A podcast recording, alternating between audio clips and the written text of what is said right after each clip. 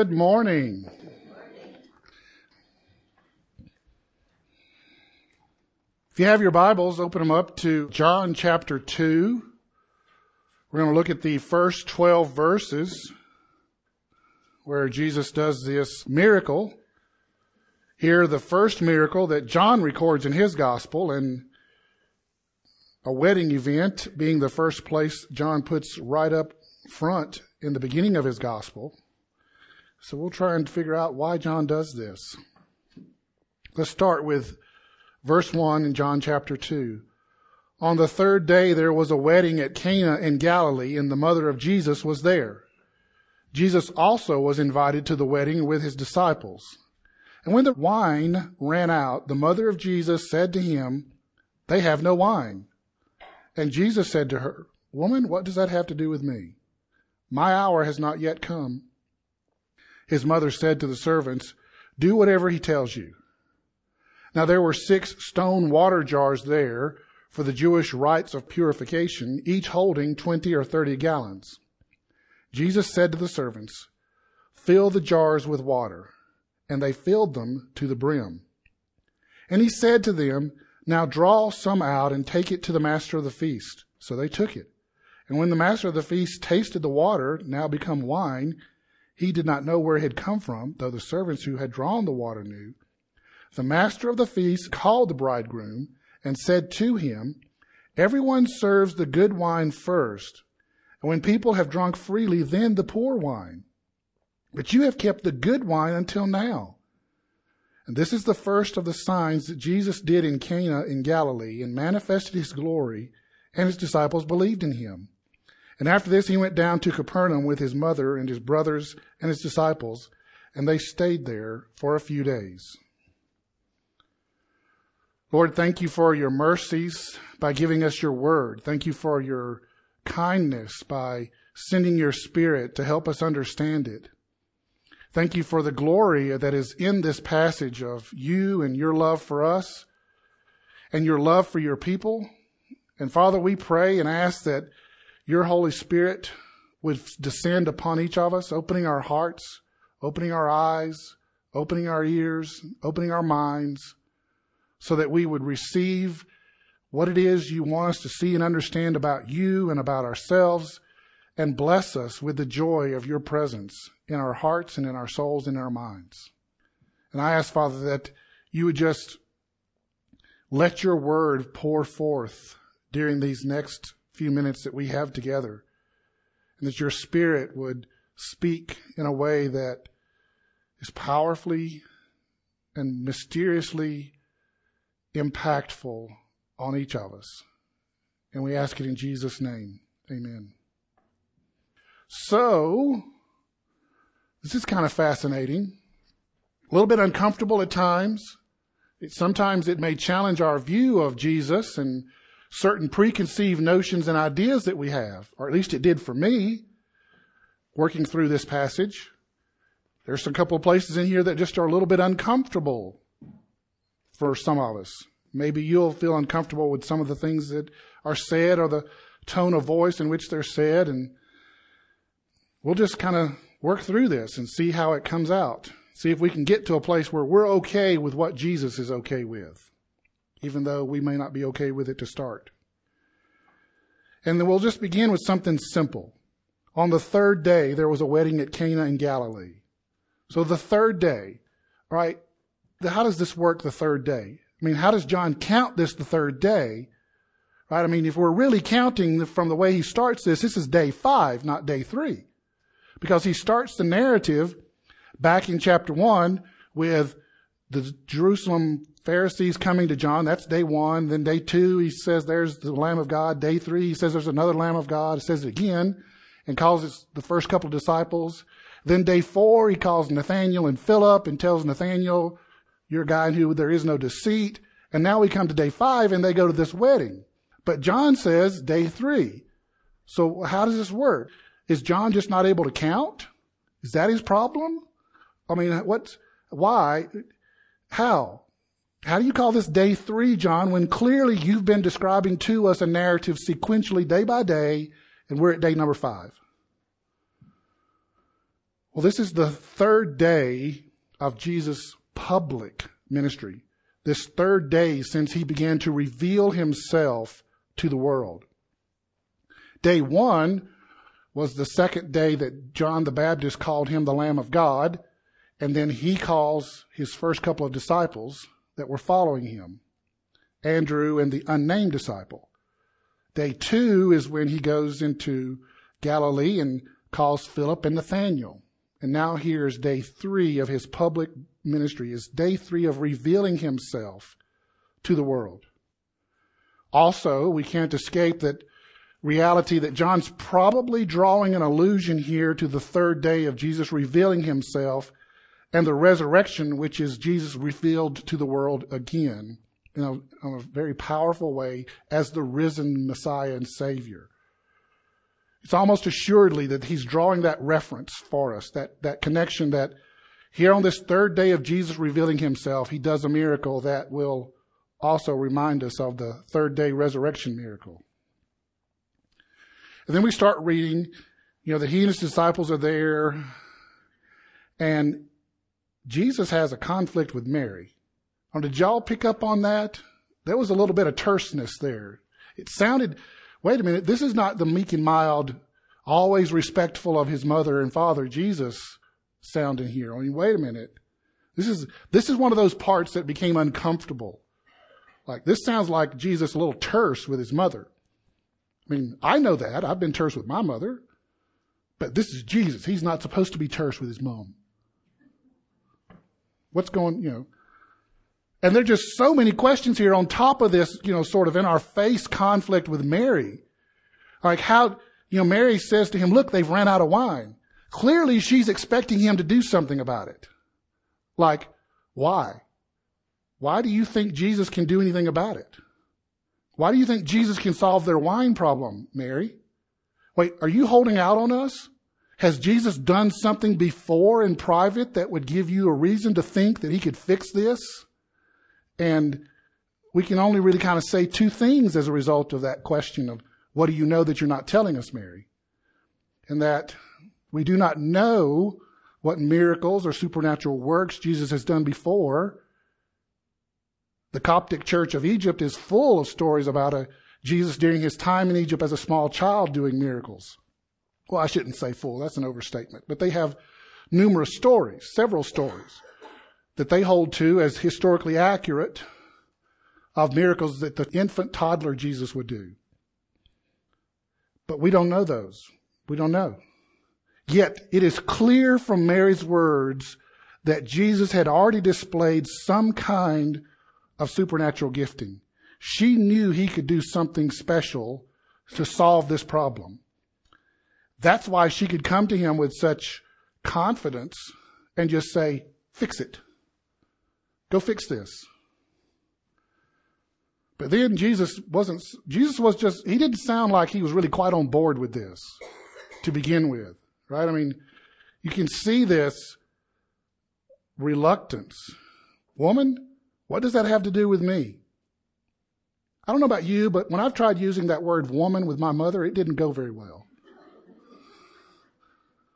Woman, what's that got to do with me? And then the next thing I remember, I was staring at the ceiling. Why does Jesus have such reluctance at Mary's command to fix it? I mean, most good Jewish boys, I mean, you can almost sometimes, I mean, you know, you can almost imagine the conversation that's not recorded here. Jesus, they're out of wine. You need to fix this. Woman, what does that have to do with me? Oh, oh, most good Jewish boys would not question their mother. They would just fix it. Mary, most mother, most Jewish boys can't turn water into wine. You know? So why is Jesus reluctant to do this? Mary has the same problem that everybody else has in Jesus' circle. Mary, like everyone else, still does not understand what Jesus' true mission is, what his purpose was. She too, like all the other disciples, were expecting something different than what he was there for. You can almost hear the words of Jesus' brothers coming out in this conversation with Mary, words that we will read later, quit hiding and reveal yourself to the world. You have a purpose. Quit hiding and reveal yourself to the world. And Jesus' response is, this is not my hour. It's not my time yet. I know you want it to be my time, but it's not my time yet. Quit hiding and reveal yourself to the world. It'll come in time. See, the other problem that Mary and the, many of the disciples and other people had was the danger of what I mentioned last week, of seeing Jesus as the divine A T M machine. We've got this problem and you need to fix it because you, you have this special gifting and you can just do things. Fix it. Looking at him like some A T M machine that we just go get money out of whenever we need it.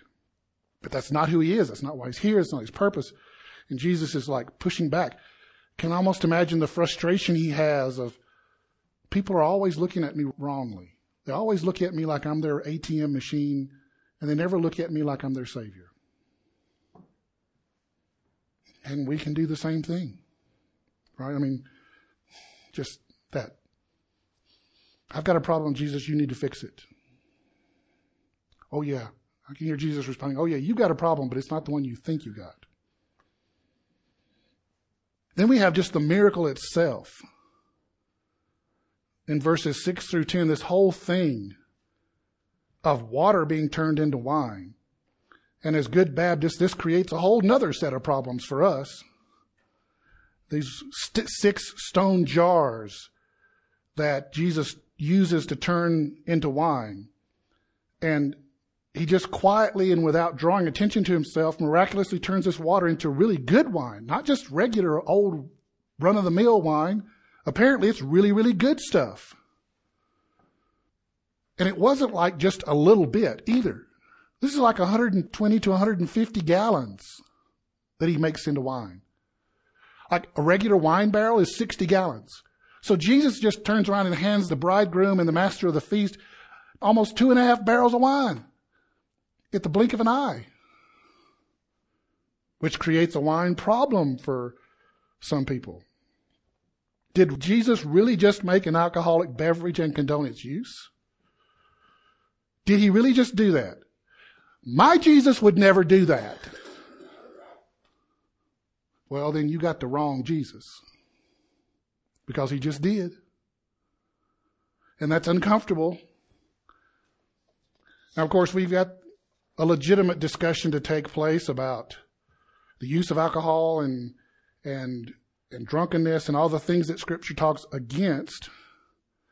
But we can't run and play this game that somehow Jesus didn't encourage its use. He didn't ever condone drinking wine, because he clearly does. And we know he did at other festivals and feasts as well. And so this is one of those places where we just have to kind of get over ourselves and come to terms with what Jesus says. Those will be conversations for another day. Then there's this whole question of why is Jesus' first public miracle, at least as John's presenting it, turning water into wine at a wedding? Like, really? It's like this just a warm-up act. Like the real miracles are coming. But this is just kind of like, you know, get my miracle muscles working. You know, loosen them up and get them flexed and get them in preparation for the real stuff. Is that what this is? Just sort of practice? That doesn't, doesn't really seem to fit the way John presents Jesus. Again, it seems that John is drawing an allusion to Jesus' purpose here in uniting all mankind and bringing him joy. Right? Because first, we have to recognize that wine in the New Testament is a symbol of joy. It's used often throughout the New Testament as this symbol of the presence and, and bringing of joy and causing joy and as a result of joy and being an outflow of joy. But it's not the only time wine is used as a symbol. It's also used as a symbol of the Spirit. Now, that gets really uncomfortable for some people, right? That wine is used as a symbol of the Holy Spirit. That really blows their mind.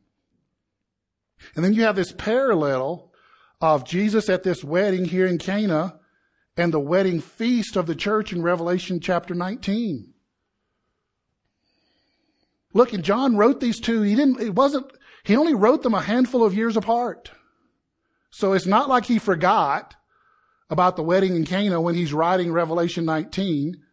And it's not like he doesn't remember about Revelation nineteen when he's writing this. Well, depending on the order of things occur. It just seems like there's also a parallel here to Genesis chapter two, verses twenty-three through twenty-five, where Adam and Eve are brought together and God affirms the, the goodness of marriage. Seems as though there's a parallel here in that Jesus is affirming the divine idea of marriage, not just as a human institution that we enjoy as human beings in matrimony of husband and wife, but also as a symbol of him and his church with the marriage supper of the Lamb in Revelation nineteen, as I mentioned a moment ago. So all of this is just kind of like overwhelming and flooding our minds and our hearts, this, all these symbols and all this parallelism and, and all of this coming out of just this simple, what appears to be kind of benign act, if you can call turning water into wine miraculously a benign act. But the miracle itself is stunning. Jesus does not say an incantation. You know, he doesn't, he doesn't do a Harry Potter spell. He doesn't perform any magical ritual. He does not even command the water to turn to wine. He doesn't wave his hands over these stone barrels. He just thinks it, and it happens. What? You're not going to... Wait, wait, that's not how miracles are performed. Come on, Jesus, you got to get with the program, right? There's a, there's a distinct protocol for miracle working in the book of miracle working. Everybody knows what you're supposed to do, Jesus. You either have to say some magic ritual incantation, you have to wave your hand or something that looks like a wand, you have to say some words, you have to at least speak. You can't just like think it and it happens. That's not allowed. Jesus is even overturning here, not just the way miracles are done. He's over, this is actually a, starting to become a confrontation of everything with the way it's done. All the traditions, all the stuff that people say, all the rules that you got to follow. This is the beginning of overturning the barrel cart. The wheelbarrow. Because these stone jars, because they were used, the, the jars themselves weren't what people ceremonially washed themselves in. The device, the, the actual tub-like feature is called a McVeigh. These jars were just the water that you used to fill the McVeigh. But just like everything else with the Pharisees, you just can't like go to the well and draw water up out of the well and put it in a jar and bring it to the McVeigh. No, that's not good enough for the Pharisees. First off, it has to be a stone jar because stone is the only way you can keep something holy, keep water holy, right? The McVeigh itself had to be chiseled out of stone. These jars had to be chiseled out of stone. You just, and then You just, like I said, you can't just like draw water out of a well. That's not good enough for the Pharisees. No, you've got to go to a creek or a river and you have to draw live, live water. Okay, what's live water? They defined live water as something that where the water actually flows, like in a creek or a river.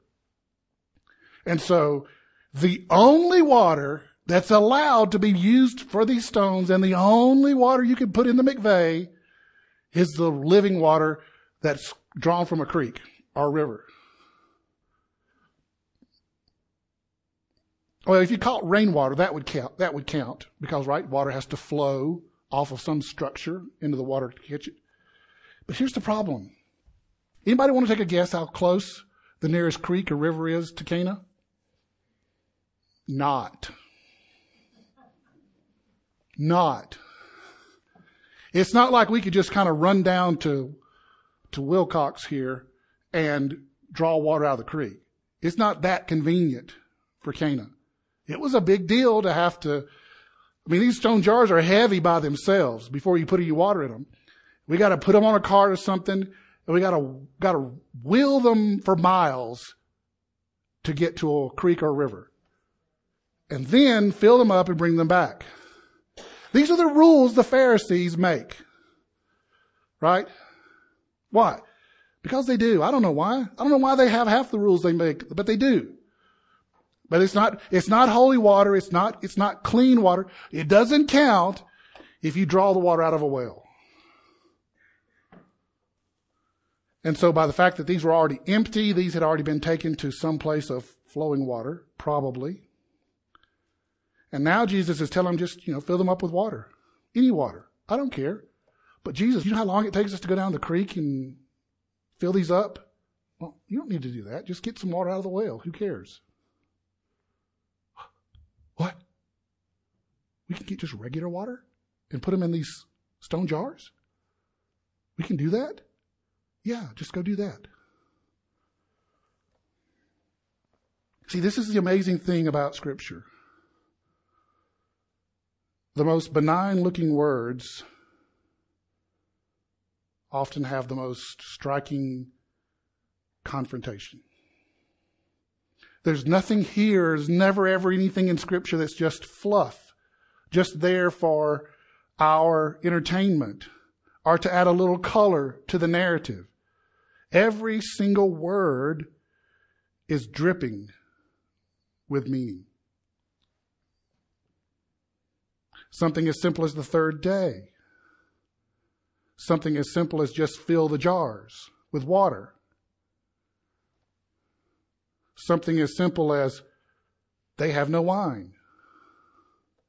They look so benign, but yet they're dripping with confrontation and meaning. That's often uncomfortable. And yet that's what Jesus does. He just upsets the apple cart all the way through. It seems as if there's nothing that he's not happy upsetting the apple cart over. Well, that didn't come out right. There were too many negatives. So he seems like he's really happy always upsetting the apple cart. Let's try it that way. And then he just speaks, and these and these things are, these jars turn to water. But even before that, look at the end of verse seven. In the middle of verse seven, he commands, fill the jars with water. And what does John say? And they filled them up to the brim. So, remember, John almost always, almost always, he is drawing symbolism out in his narratives. They filled them to the brim. There was no space left for more water to be added to each of these jars. And then he turns them into wine, and we cannot escape the symbolism of the wine is joy and the Spirit. They're filled to the brim with wine. They're filled to the brim with the symbols of joy and being filled with the Holy Spirit. Everything is just dripping with intensity in this passage. He just, he fills it to the brim. He fills us to the brim if we will let him. And then, if that wasn't just shocking and stunning enough, he just didn't make cheap wine. He made really good stuff. This is not just, you know, you, you know you, if you go to the wine store and you look to buy some wine, right, the cheap stuff's on the bottom shelf. Right, the low quality stuff is always on the bottom shelf. But what's, what's up high on the top shelf? The good stuff that's cost more money. That's where the good stuff is kept. And here Jesus makes top shelf wine. I mean, I mean the, the master of the feast is just stunned when he starts to drink the first sips of this wine. So much so that he calls the bridegroom over and goes, hey, what are you, what, what are you doing?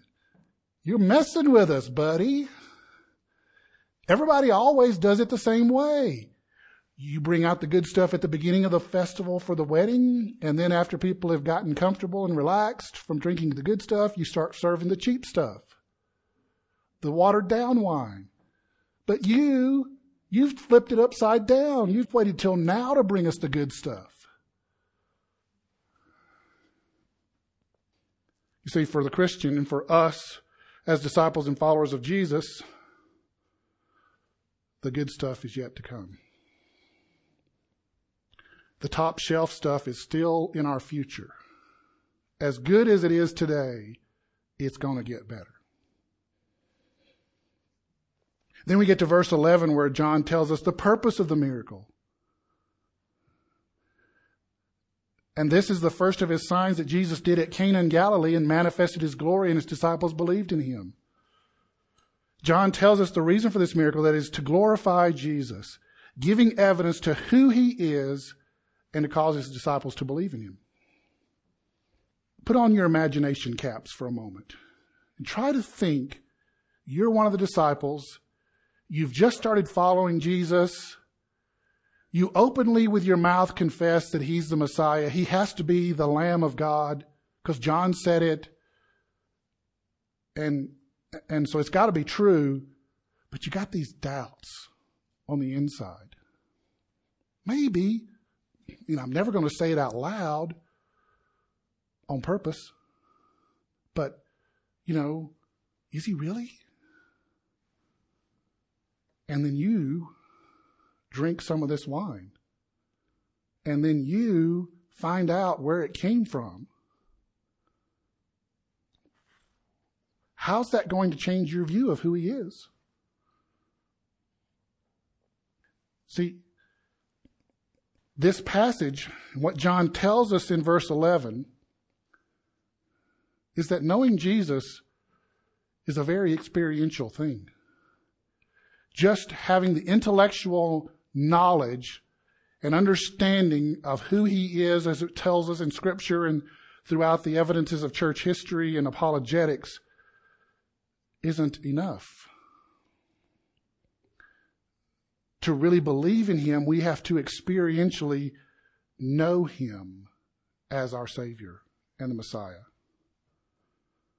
And as we discussed in the previous hour, this passage shows that those kind of experiences often come at the expense of an uncomfortable and unpleasant moment in life. Not always, but often that way. How do I really know that Jesus can carry me through the thresholds of death into the Father's hands, into the glories of heaven? How do I know he can do that? Well, you can point to the resurrection. I can point to these intellectual evidences of it. But the only way I really know it is to experience something close to death. And it doesn't need to be a physical death.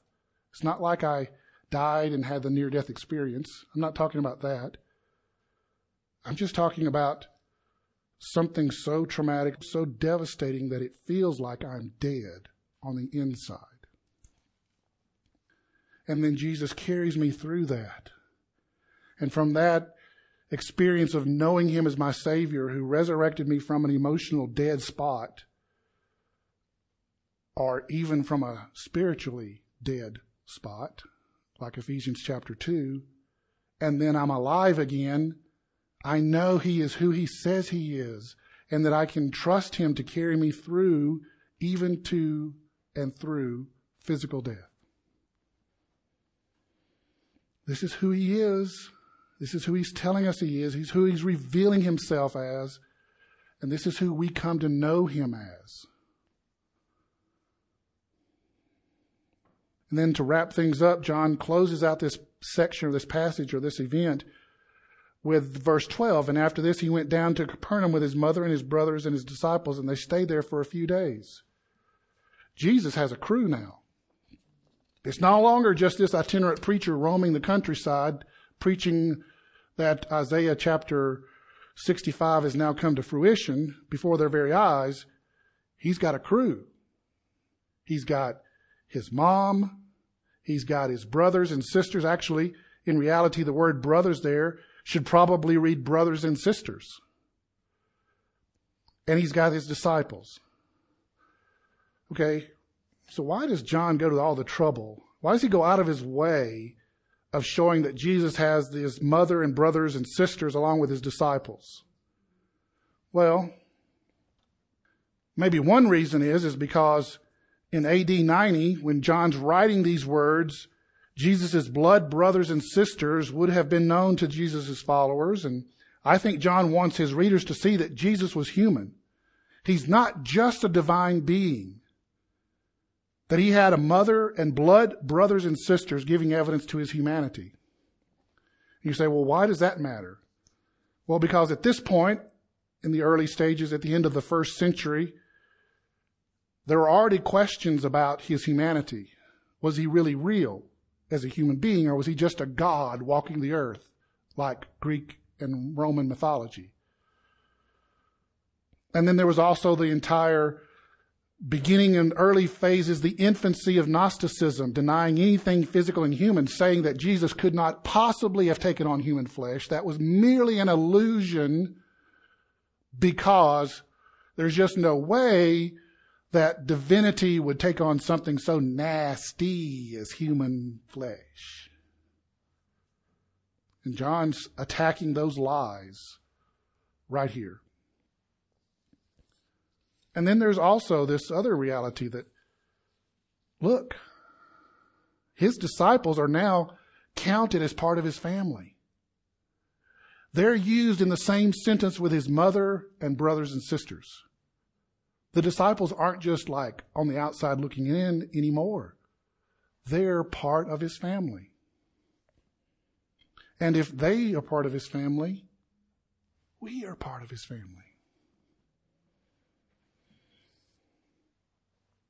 Is there anything else you can add to this, John? I mean, there's just so much here, and there's so much more that I've left unsaid this morning.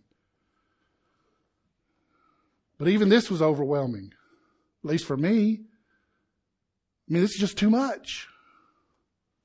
It's too much for my mind and my heart and my soul to absorb. It's too much for me to understand this idea that I'm part of his family now. It's too much for me to understand that there's nothing he's not afraid of. It's too much to understand and comprehend that, that I know him experientially, and that just changes the way I see him.